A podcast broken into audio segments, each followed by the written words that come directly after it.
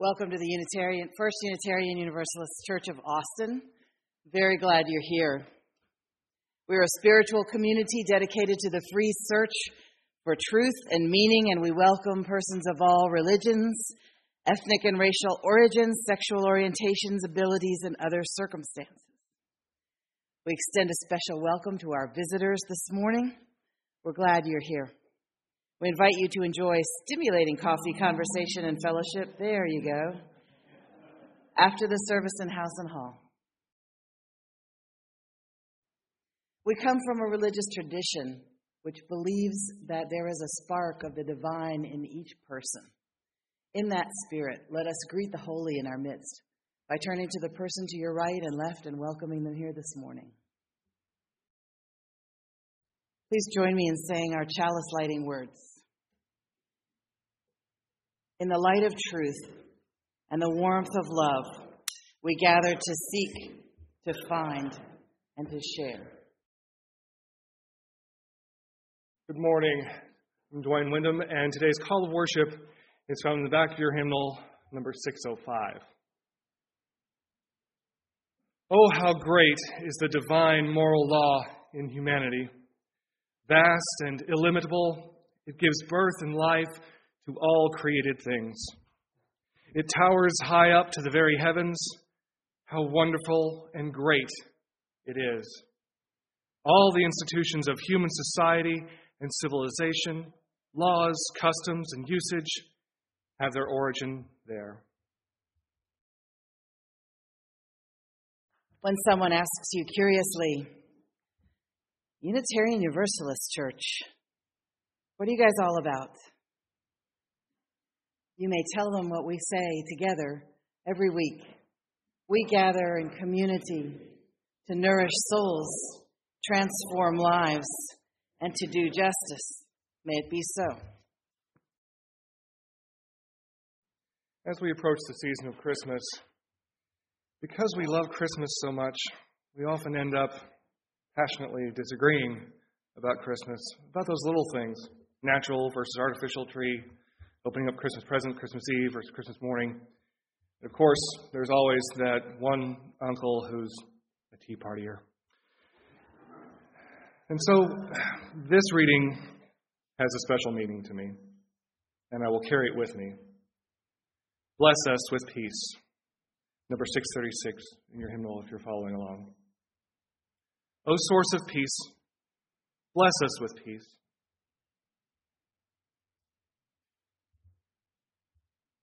A peace profound and true. Lead us to a healing, to mastery of all that drives us to war, within ourselves and with others. May our deeds inscribe us in the book of life and blessing, righteousness and peace. O source of peace, bless us. What is it about disagreeing that is so disagreeable? Some of that goes back to the families we grew up in. In some families, disagreement is seen as an attack. Punishment will come down. If not now, then later. Perhaps indirectly. Disagreeing in some families is against the set of rules that uh, family therapists call the family treaty. A family treaty makes a family feel unified and secure, and any violation of the family treaty shakes the foundation of the family. And among the things that most family treaties have written in them or unwritten in them is that the way this family does things is the way it's supposed to be done. And so whenever two people come together in a marriage or partnership, they're coming from two different cultures and two different ways of doing things. And there is a sneaking suspicion that your partner or your spouse is somehow um, wrong, even fundamentally wrong, some, even dangerously, dangerously wrong. Each family's treaty is a powerful force in their lives forever, forever. Even if you have insights about what your family treaty is, you still, if you break it, it feels like you've broken a taboo. You get this feeling of formless dread and guilt. Oh, they're going to get me. It doesn't even matter if they've all passed on somehow. And the family treaty covers things like emotion, discipline, food, drinking, um, money, how you deal with in-laws, how you deal with anger. In some families, anger is okay. Um, in fact, in some families, it's the only emotion that's allowed. Um, and sometimes it's only allowed to one person. In the family, nobody else. But you can tell, you know, if a, if a person has not been allowed anger, they'll say things like, I'm not angry, I'm hurt. I'm not angry, I'm frustrated. I'm just frustrated. What things are sayable and what things are unsayable? Can you say, um, oh, Dad's excited because his girlfriend called, if your mom's still there? No. Can you say, oh, Mom's uh, passed out on the couch again? No. You say Mom's not feeling well. Every family um, has things that you're not allowed to notice. And when you are a guest of such a family, or if you are marrying into such a family, or if you're the partner in such a family, then you learn pretty quickly which things are allowed and which things are not allowed. Because if you transgress, which you do, um, not knowing, because nobody's going to say, oh, by the way, here's the family treaty, uh, learn it.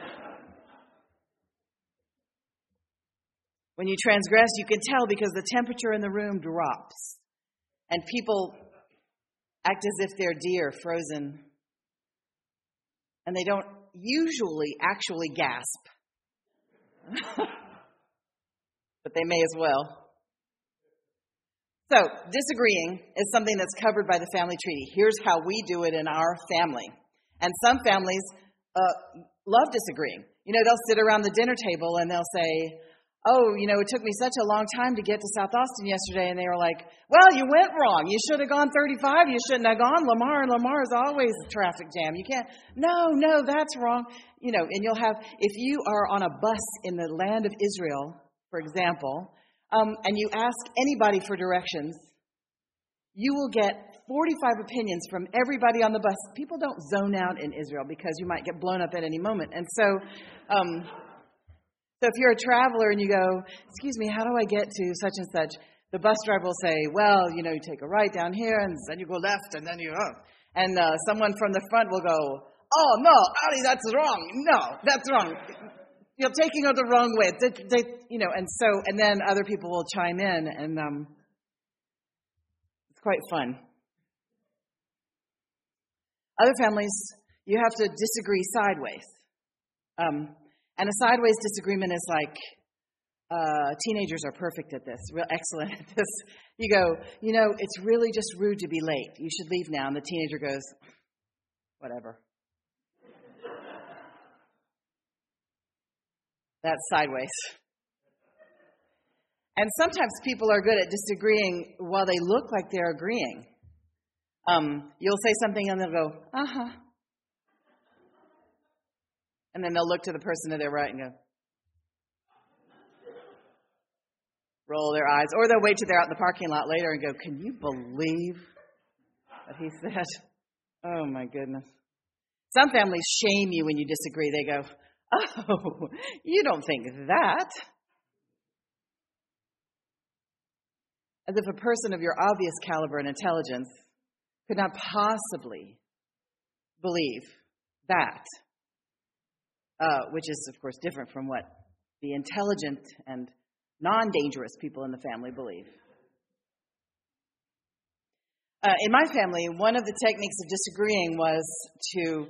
to do that little, oh, you don't think that thing, and then um, to just talk at you with uh, calmly, with love, and Bible verses.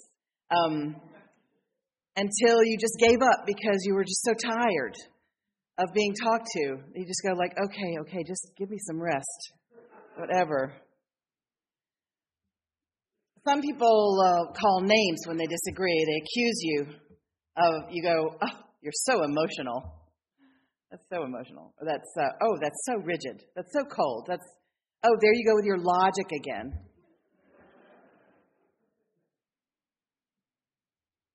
Some of us state our disagreements mildly and expect people to read the passion between the lines. And other people build noisy, dramatic arguments and, and wave their hands around and raise their voices. I, when I um, got married in my early twenties, my husband came from a family who, who, when they were passionate about something, they leaned in and they raised their voices and did this with their hands. And I always thought I was getting yelled at, which didn't go over very well. And um, then I found out it was just engagement, a way of engaging. So um, in my family, yes, so what I did was I would get very logical, which you can go just as wrong logically as you can emotionally, I just want to say. It depends on your premise. But you can go from A to B to C impeccably and still get to the wrong D. So um, since we come to our workplaces and to our families and to our churches from such different family backgrounds, whenever we're in a committee, a working group or a team or whatever, we come across lots of different styles of doing it, you know. And we we still, because people come to church not just in their grown-up um, selves, their adult uh, ego strength. A lot of people come to church with a very childlike hope that this will be a place that will finally feed their soul and transform their lives, which is wonderful. And yet, um, sometimes it makes people disagree from a more ancient place than they would at work. You see what I'm saying? And so, you know, when you're on a committee, especially when it has to do with one of the big things like money or um, how the children should behave or how things should look, um, I've known churches torn apart over um, slate versus vinyl in the sanctuary floor. Um, that was not a U U church, but you're finding people who are doing their best from their own, in their own family's style. So what do you do? How do you do it? How do you disagree with people passionately, but peacefully? So not saying, oh, we must never disagree because that's not kind. No, if you're in a congregation and if everybody is breathing in and out, and if you're trying to do something, get something done, you're going to have conflict. And that's okay. It doesn't mean you're doing it wrong. You can have conflict in the wrong way, but just having conflict doesn't mean you're doing it wrong. So here's what you do. Number one, you keep breathing. Nothing will fall apart if you don't answer right away. Keep breathing. This way gets oxygen to your brain. You think better when you keep breathing. Number two, try not to carry on the disagreement by email.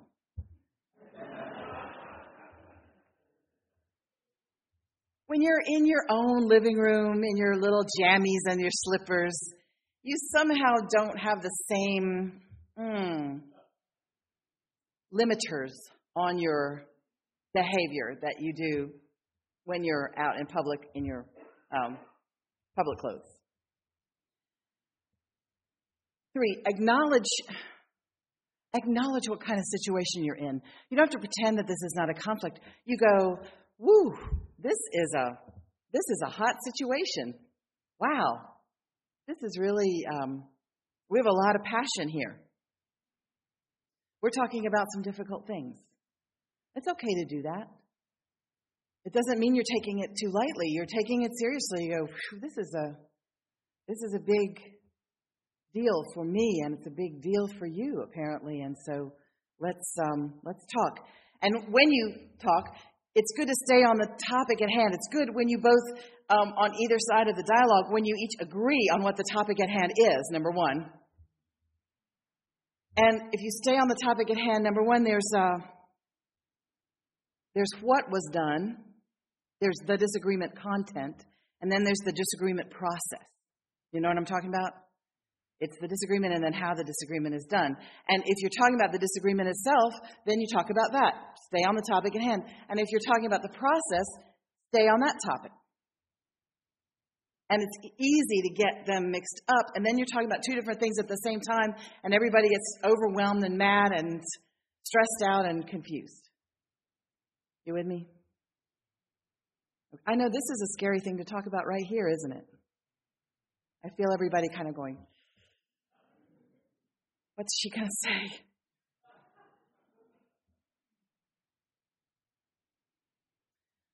And then try to remember that a disagreement is not an attack. It's just a disagreement.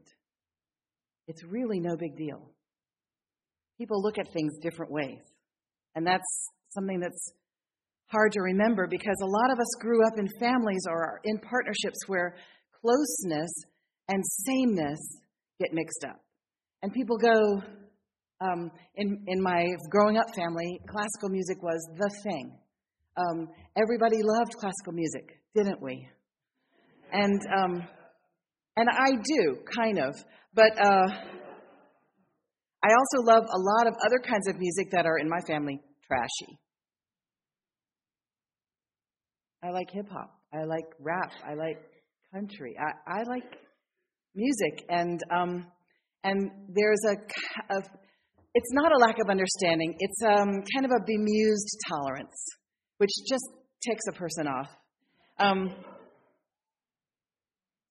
and so uh, Kaya and I were at our family um, gathering uh, just last year, and we were ta- and my um, my dad was talking about how odd it was that uh, people in the Arab world didn't seem to like Western classical music. Just odd. And I said flippantly, which is my downfall, um, Daddy, nobody likes that kind of music.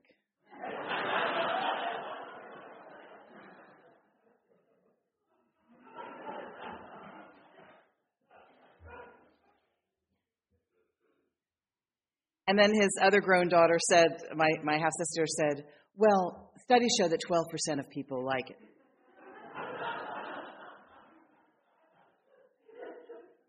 I said, okay, I stand corrected. That's that's wonderful to know. And isn't that what I just said?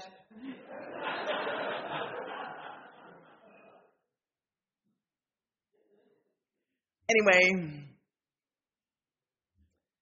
so sometimes uh, sameness feels like the same as closeness, and if you differ on something, uh, then it feels like a threat to the closeness of the family. If you find yourself thinking, you cannot see this any other way. Come on. Take a deep breath and try to imagine how you could see it another way. We have family members who own guns, and I have to work on seeing it their way. Yeah, you own guns. In fact, I I, I worked a little too hard on it, and then I started wanting a gun. And um, And then Kaya had to say, no. Start from the position that there might be more than one way to look at something. Even, and this is different, that there might be more than one way to do something. More than one way to run a meeting. More than one way to handle relationships, more than one way to look at a family, more than one way.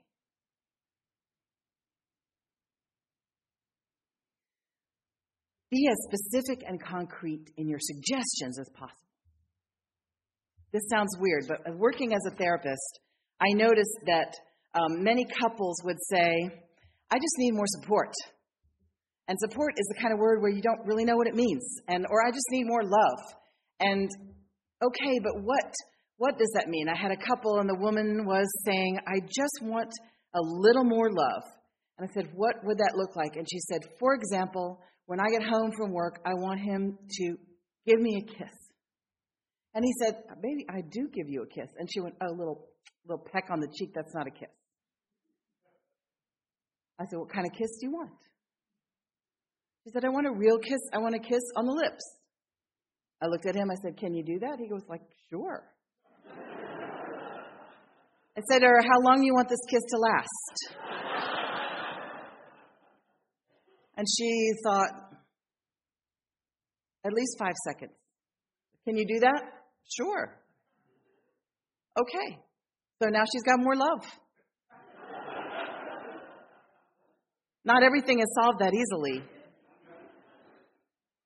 My aunt and uncle fought for years about the size of their family. She wanted a small family. He wanted a big family. Small family, big family, small family. Finally, someone said, what is a big family to you? Well, I came from four kids. I want a big family like six. What's a big family to you? Well, I came from thirteen kids. I want a small family like six.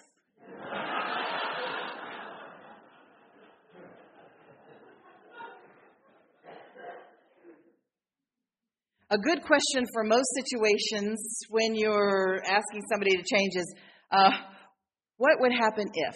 What would happen if, even when you're teaching a kid to tie shoes, what would happen if we just looped this around and tied it like that? And then you're not necessarily saying, which is not bad, um, this is how you do it. Because there are a couple ways to tie shoes, I think, too. And um, so what would happen if? What would happen if we each wrote down what we spent and then compared um, notes at the end of the day and then kept track of our spending that way? What would happen if we pulled ten percent of everything we make and put it in the savings account, just first off, without even uh, doing anything else first? What would happen if you were to treat me with uh, respect and kindness before you asked me for the car keys?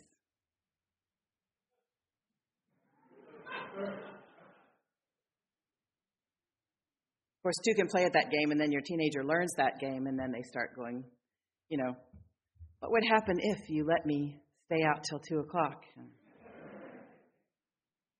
Um, say your piece, and then leave it alone. That's very hard. Because many of us, especially the extroverts in the bunch, many of us have this tremendous faith in words. And we think, if I just say it one more time, they will see the light. If I just say it a different way, obviously they disagree because they didn't understand what I was saying. So let me explain it a little more until you agree. See, sometimes can people can actually understand what you're saying and disagree with you. Very important to keep in mind. Um, speak for yourself. I had one couple in my office, and she was like, everybody's laughing at you for doing this. Like, mm, it's not really fair. Everybody's laughing at you? No. Uh, everybody thinks that's stupid. No. Speak for yourself. I don't like it when you do this. And then she hit him over the head with her raincoat, which is really not okay. Just saying. Um, here's the biggest key to disagreeing passionately but peacefully, and that is ask questions. Ask questions. Tell me more about what you think. Help me understand. Help me understand how you got to this position. How does this feel to you? What are the strengths of this position to you? What is this touch in you? What, if anything, do you feel uncomfortable with about this? Here's what feels uncomfortable to me. Can you help me with that? Does that make sense? Just asking question after question after question until um, really, you know what Stephen Covey says, of course, the big cliche is seek to understand before you seek to be understood. Same thing.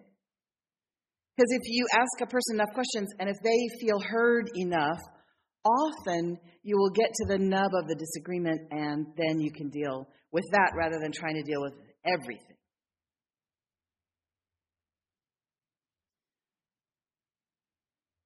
All right. What the I Ching says to do when there's a disagreement, and I love the I Ching, it's a wonderful scripture. It says, um,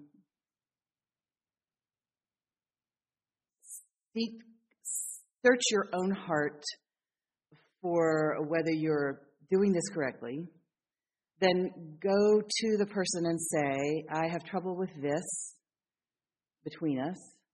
And then if the person doesn't change their behavior, um, disengage from them for a while. Disengage from incorrect behavior, all the while making sure your own behavior is correct. So you disengage until the behavior becomes correct again, and then re-engage without going, oh, you're trouble. I know you're going to just make trouble again. You're just going to make me mad again. That's really hard. The I Ching calls that bringing a lawsuit. You bring a lawsuit against someone when you lose hope that they'll change. Unfortunately, very easy to do. This congregation has a covenant of healthy relations because, you know, I say if someone is behaving incorrectly, um, you go, well, that changes from culture to culture. What's incorrect behavior, and why are you saying it that way anyway? Well, saying it because that's a translation from the Chinese.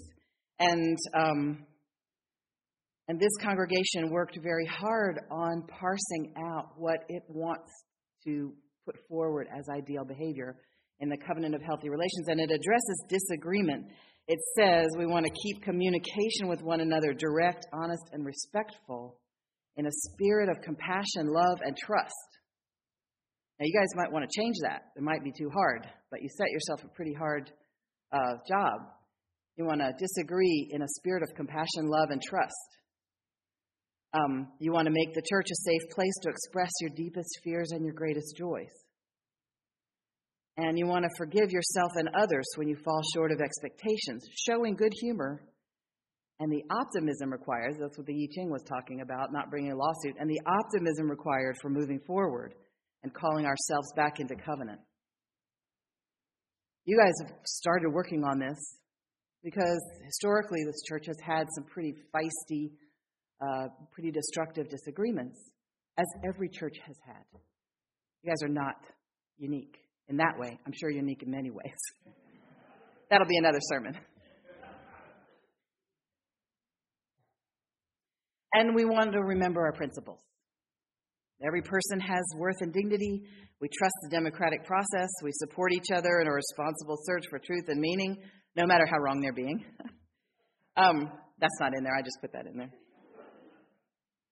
And you may want to meditate on the Hindu namaste, which means the divinity in me salutes the divinity in you. So I want to teach you a song right here at the end of my sermon. I didn't write this song. A friend of mine did. And it goes like this. It's a call and response song, so it'll, it's easy to learn because I sing it, and then you sing it right back to me. You ready? The words are, you may be one last spark we all need to light the whole world. You may be one last spark we all need to light the whole world. Um, so it goes like this. You may be, you may be one last spark, one last spark we all need, we all need to light the whole world. To light the whole world. Yes, so let's first time we sing it to ourselves. Because you might be the last spark. Who knows? You may be, you may be one last spark, one last spark we all need, we all need to light the whole world. To light the whole world. Yes. And now sing it to somebody you love. Got him in mind? You may be, you may be one last spark, one last spark we all need, we all need to light the whole world. To light the whole world. Yes. And now sing it uh, for somebody that you feel kind of neutral about. Take them or leave them. Don't look around.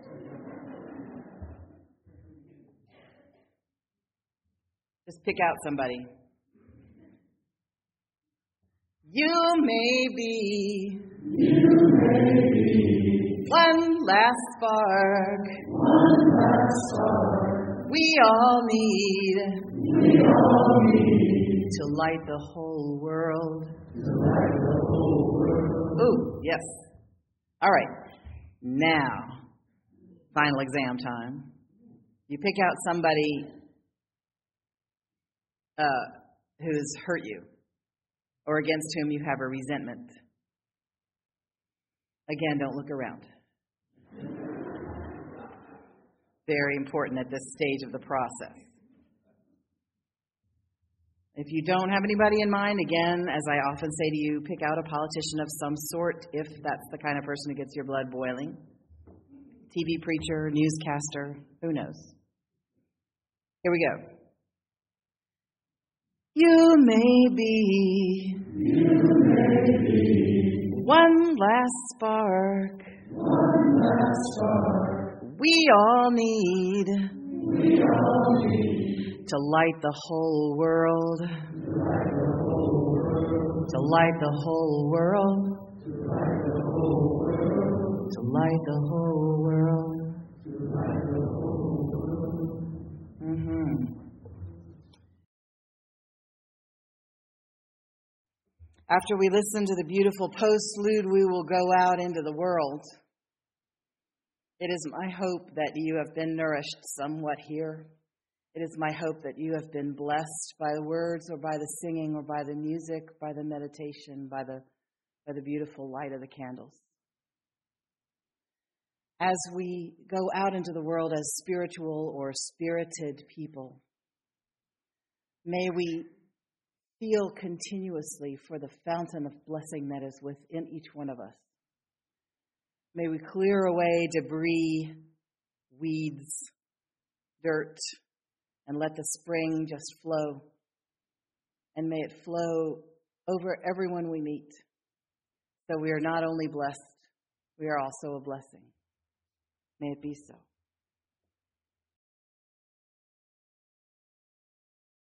This is a presentation of the First Unitarian Universalist Church of Austin.